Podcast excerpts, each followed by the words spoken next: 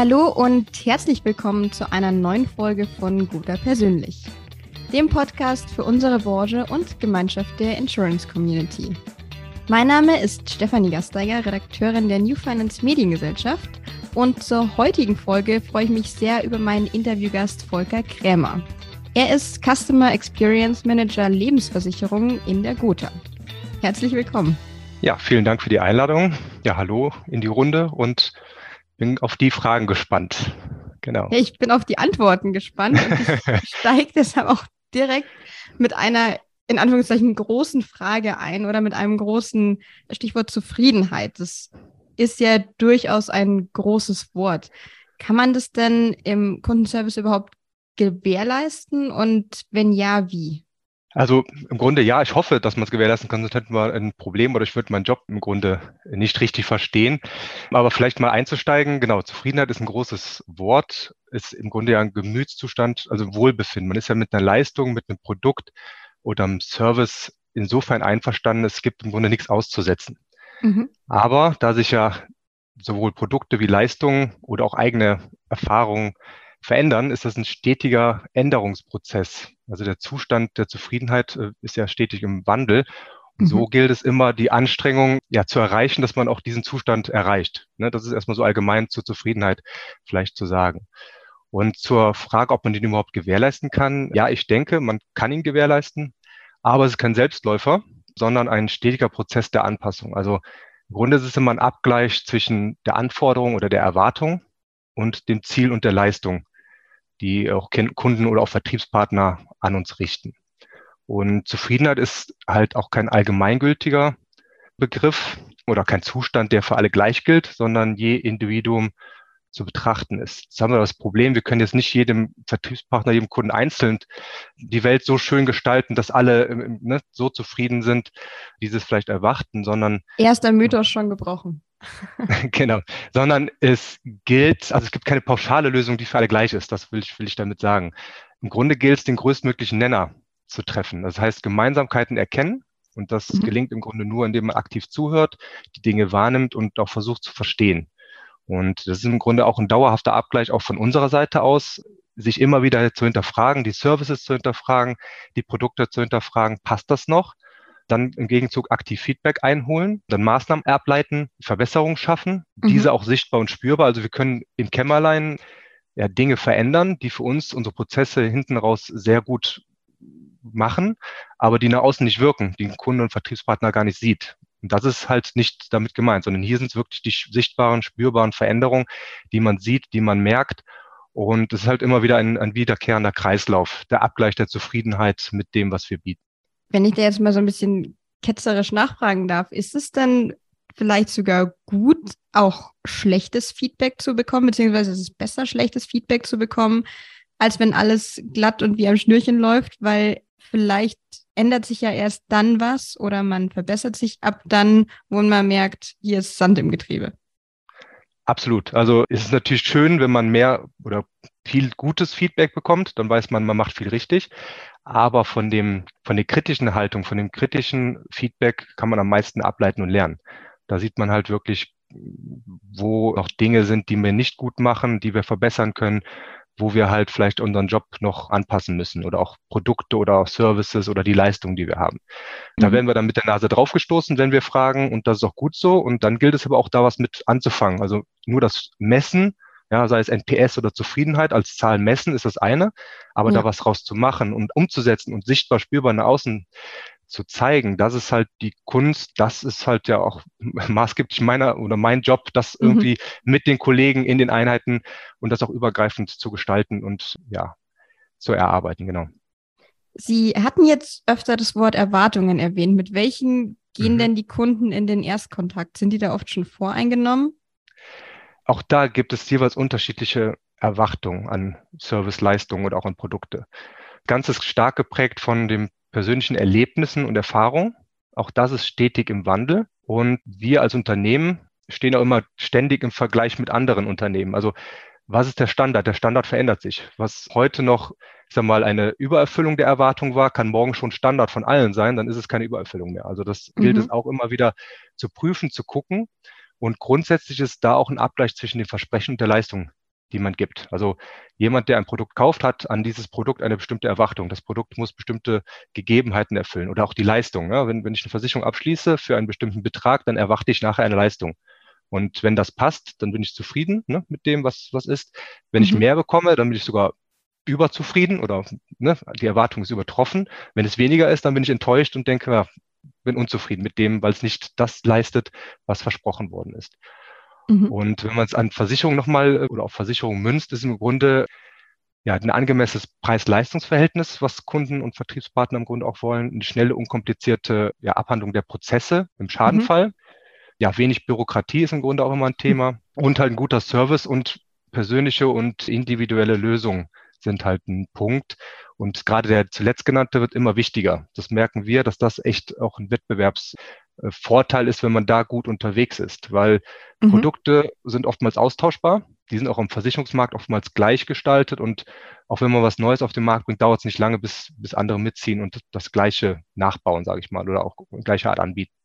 Aber gerade nicht nur das Produkt oder die Leistung, sondern das, was damit verbunden ist, der persönliche, individuelle Kontakt oder auch Lösung zu, mit dem Kunden, mit dem Vertriebspartner zu schaffen, das gilt es halt immer wieder zu verbessern und, und neu rauszukitzeln. Und da kann man wirklich auch noch ja, sich von anderen abheben. Mhm. Und das Ziel ist es im Grunde auch nicht nur die Erwartung zu erfüllen, sondern im Grunde versuchen zu übertreffen. Also positive Erlebnisse schaffen, Begeisterung erzeugen das ist ja sogenannte die NPS-Geschichte, also die, die Weiterempfehlungsbereitschaft, die ja im Zusammenhang mit der Ver äh, Zufriedenheit oft gefragt wird, weil nur die Kunden oder auch Vertriebspartner, die wirklich von der Marke überzeugt sind, sie sagen, die stehen dahinter und sind loyal zu dem mhm. Unternehmen, die echt begeistert sind davon, was wir tun, die ja bleiben auch bei der Stange oder schließen halt auch im Grunde mehr Geschäft ab. Und es gilt halt immer, die sogenannte Extrameile zu gehen mit dem Kunden, mit dem Vertriebspartner. Das klingt nicht immer, aber ja wir versuchen halt immer wieder da auch besser zu werden und auch zu gucken, was ist gerade gefordert oder wo kann man noch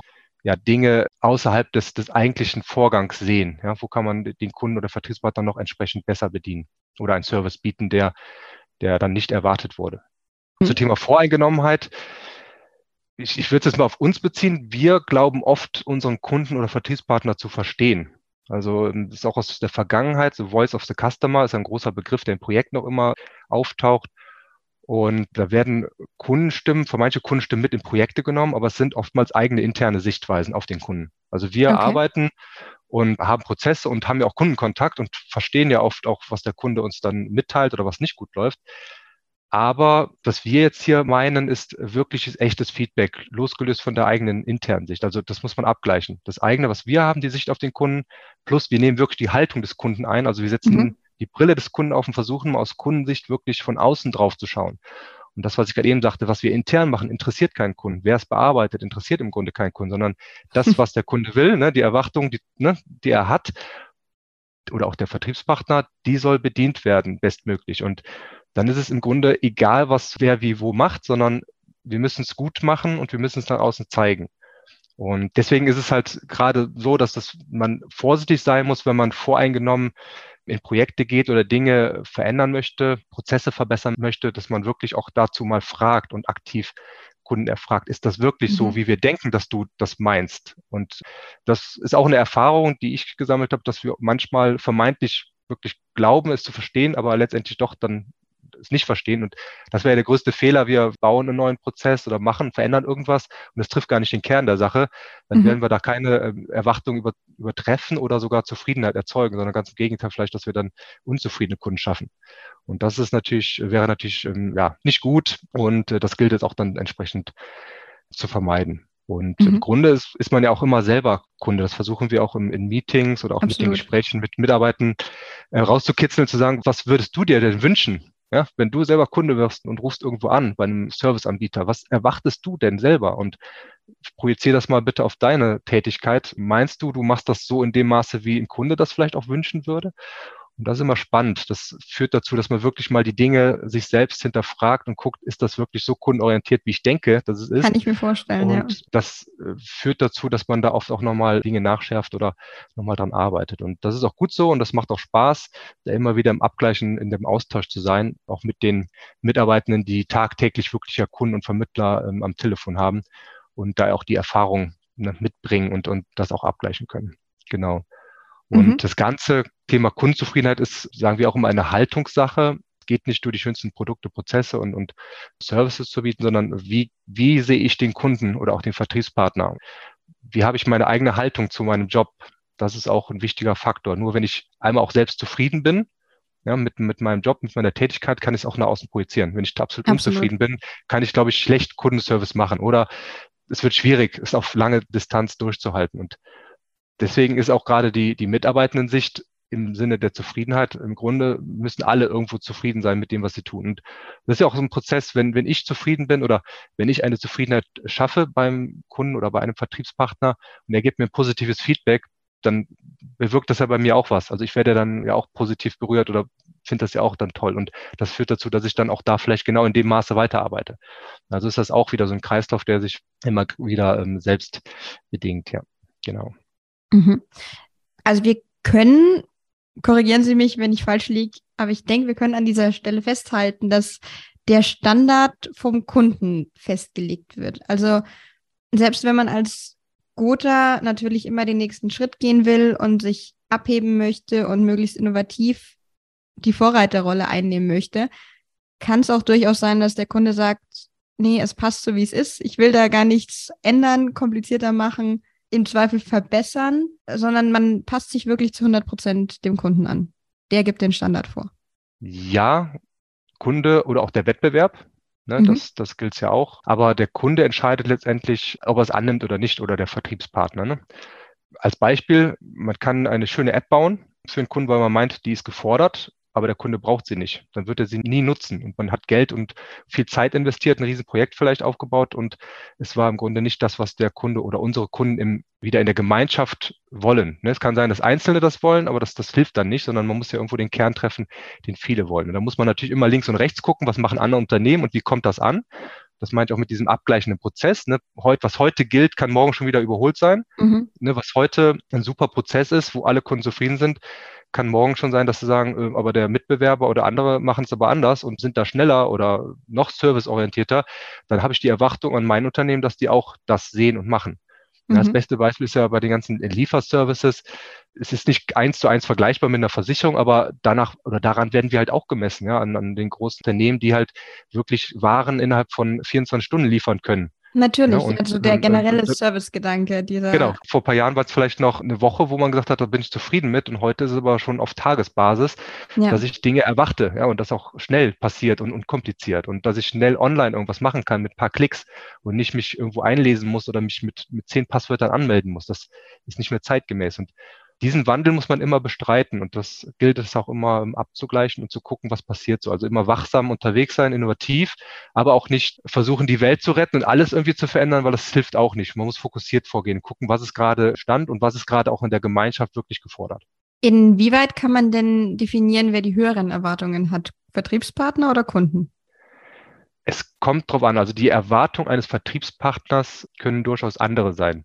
Also grundsätzlich ist es so, dass Vertriebspartner in der Regel etwas kritischer sind. Also das Feedback fällt kritischer aus, mhm. weil Kunden vielleicht auch den Gesamtprozess einmal gar nicht sehen, weil der Vertriebspartner vielleicht auch Dinge abfedert, die er sieht, die er dem mhm. Kunden gar nicht weitergibt. Also ne, ihm fällt direkt was auf, was nicht passt.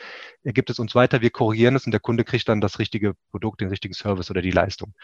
Das mag ähm, schon sein. Dann sind es Erfahrungen, der Vertriebspartner hat ja mehr Erfahrung mit uns als Unternehmen im besten mhm. Falle, wenn er viel ähm, mit uns im Geschäft macht, erlebt er auch viel er kennt unsere Prozesse und kann deshalb auch da gezielter Feedback sagen, hier, das funktioniert aber nicht oder das ist jetzt beim fünften Mal so gelaufen, ich will es aber so haben.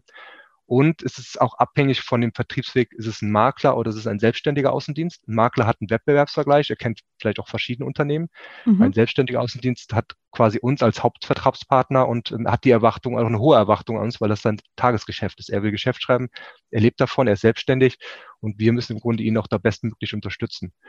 Und oder auch als mhm. Beispiel gibt es Firmenkundenvertreter oder gibt es Privatkundenvertreter. Ja, auch das ist ein Unterschied, ob ich mit einem Firmenkunden arbeite oder mit einem Privat, ähm, hauptsächlich mit Privatkunden arbeite. Und das ist schon schon eine unterschiedliche Erwartung an uns. Also ich glaube, die Erwartungen von Vertriebspartnern sind insofern höher, dass sie ja selber davon leben und selber im Grunde auch erwarten, dass wir sie mhm. bestmöglich unterstützen.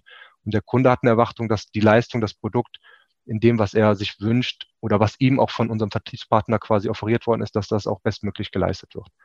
Und ähm, was vielleicht einheitliche Erwartungen sind von Vertriebspartnern, sind halt, ich glaube, was jeder will, ist schnelle Prozesse, eine hohe Qualität, eine hohe Polisierungsquote im Grunde auch, also das, was, was an Geschäft reinkommt, dass wir das auch best, bestmöglich verarbeiten.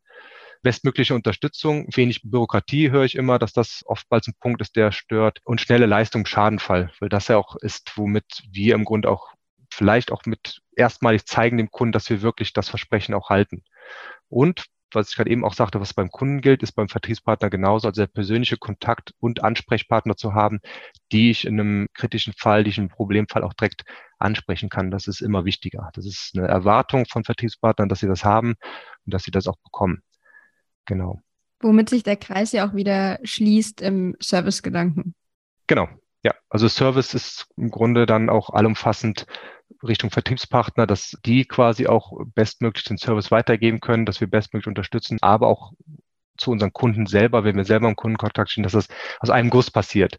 Oder auch unternehmensübergreifend. Wir haben verschiedene Unternehmensbereiche und da arbeiten wir auch dann, dass wir nach außen ein gleiches Bild haben. Als wenn ein Kunde ähm, ein Anliegen einreicht in einem Unternehmensbereich, dann kann es, sollte es nicht so sein, dass im anderen Unternehmensbereich das gleiche Anliegen anders bearbeitet wird. Ja dass es aus gleichem Guss passiert, dass dann gleiche Erwartungen gedeckt werden und gleiche Zufriedenheit erzeugt werden. Mhm. Genau. Ich würde jetzt an dieser Stelle einmal die Nominierungsfrage weitergeben. Der aufmerksame mhm. Zuhörer oder die aufmerksame Zuhörerin hat vielleicht gemerkt, sie war noch nicht dran in dieser Ausgabe.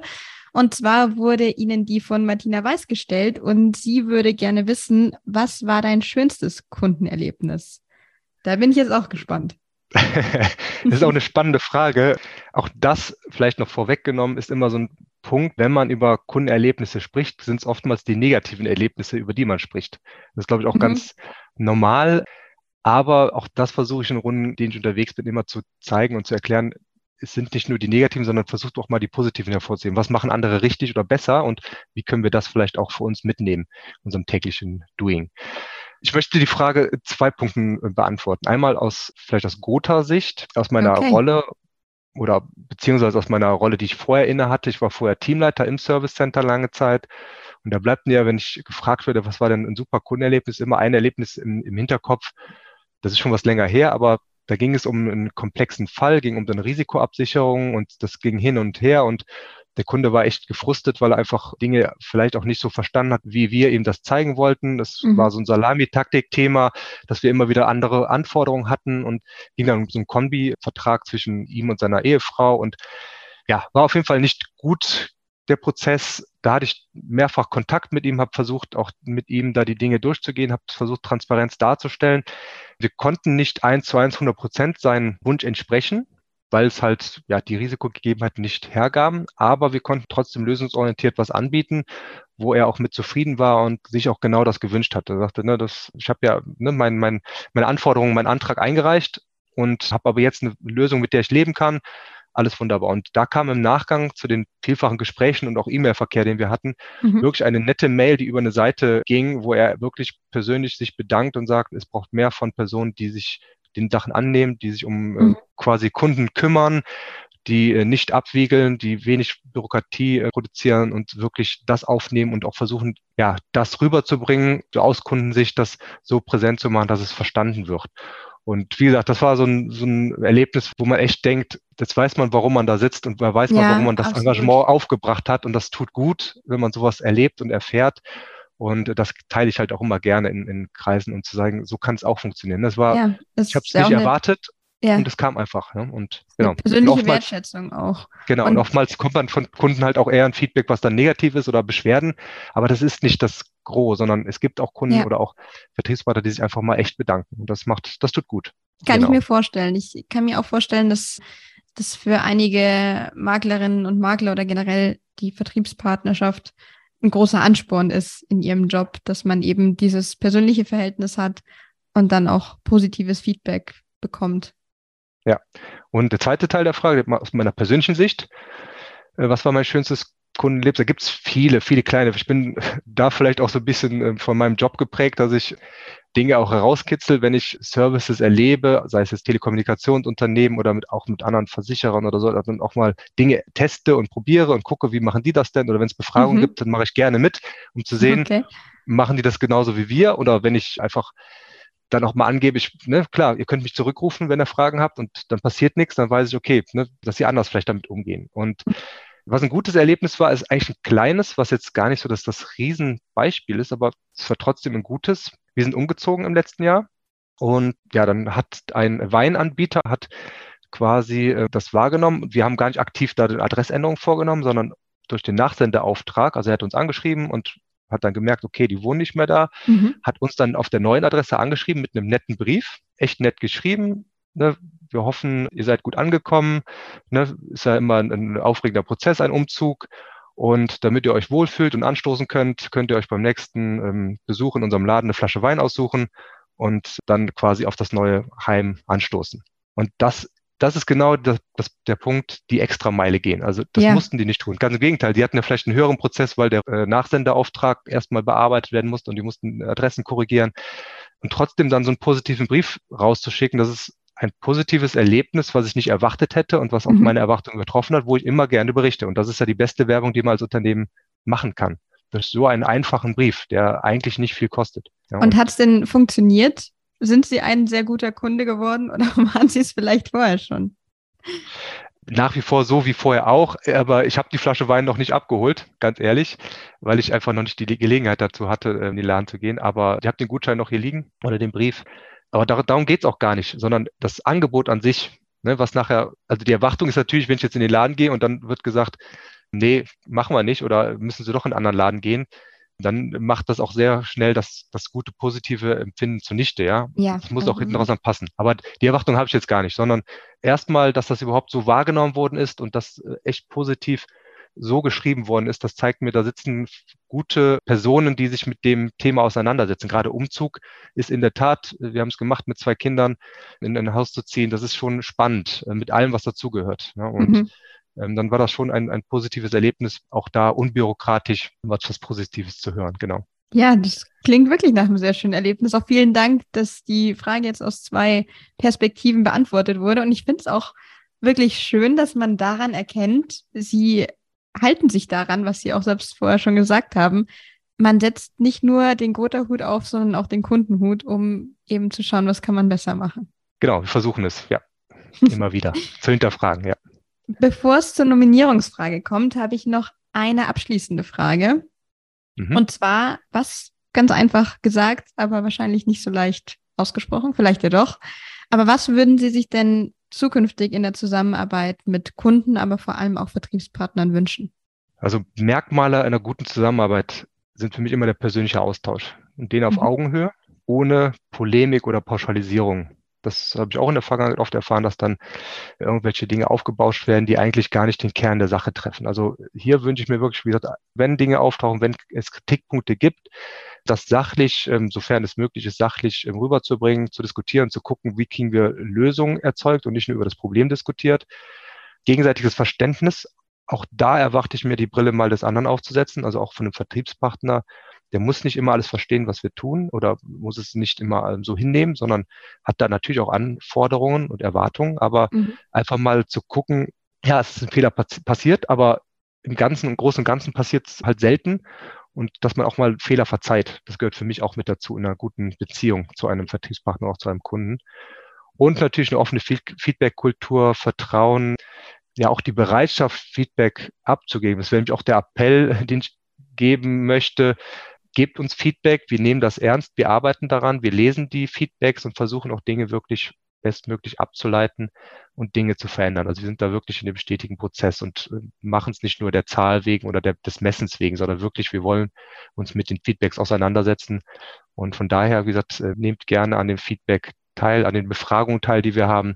Das hilft uns, besser zu werden. Okay, dann ist es an dieser Stelle weitergegeben, würde ich mal behaupten.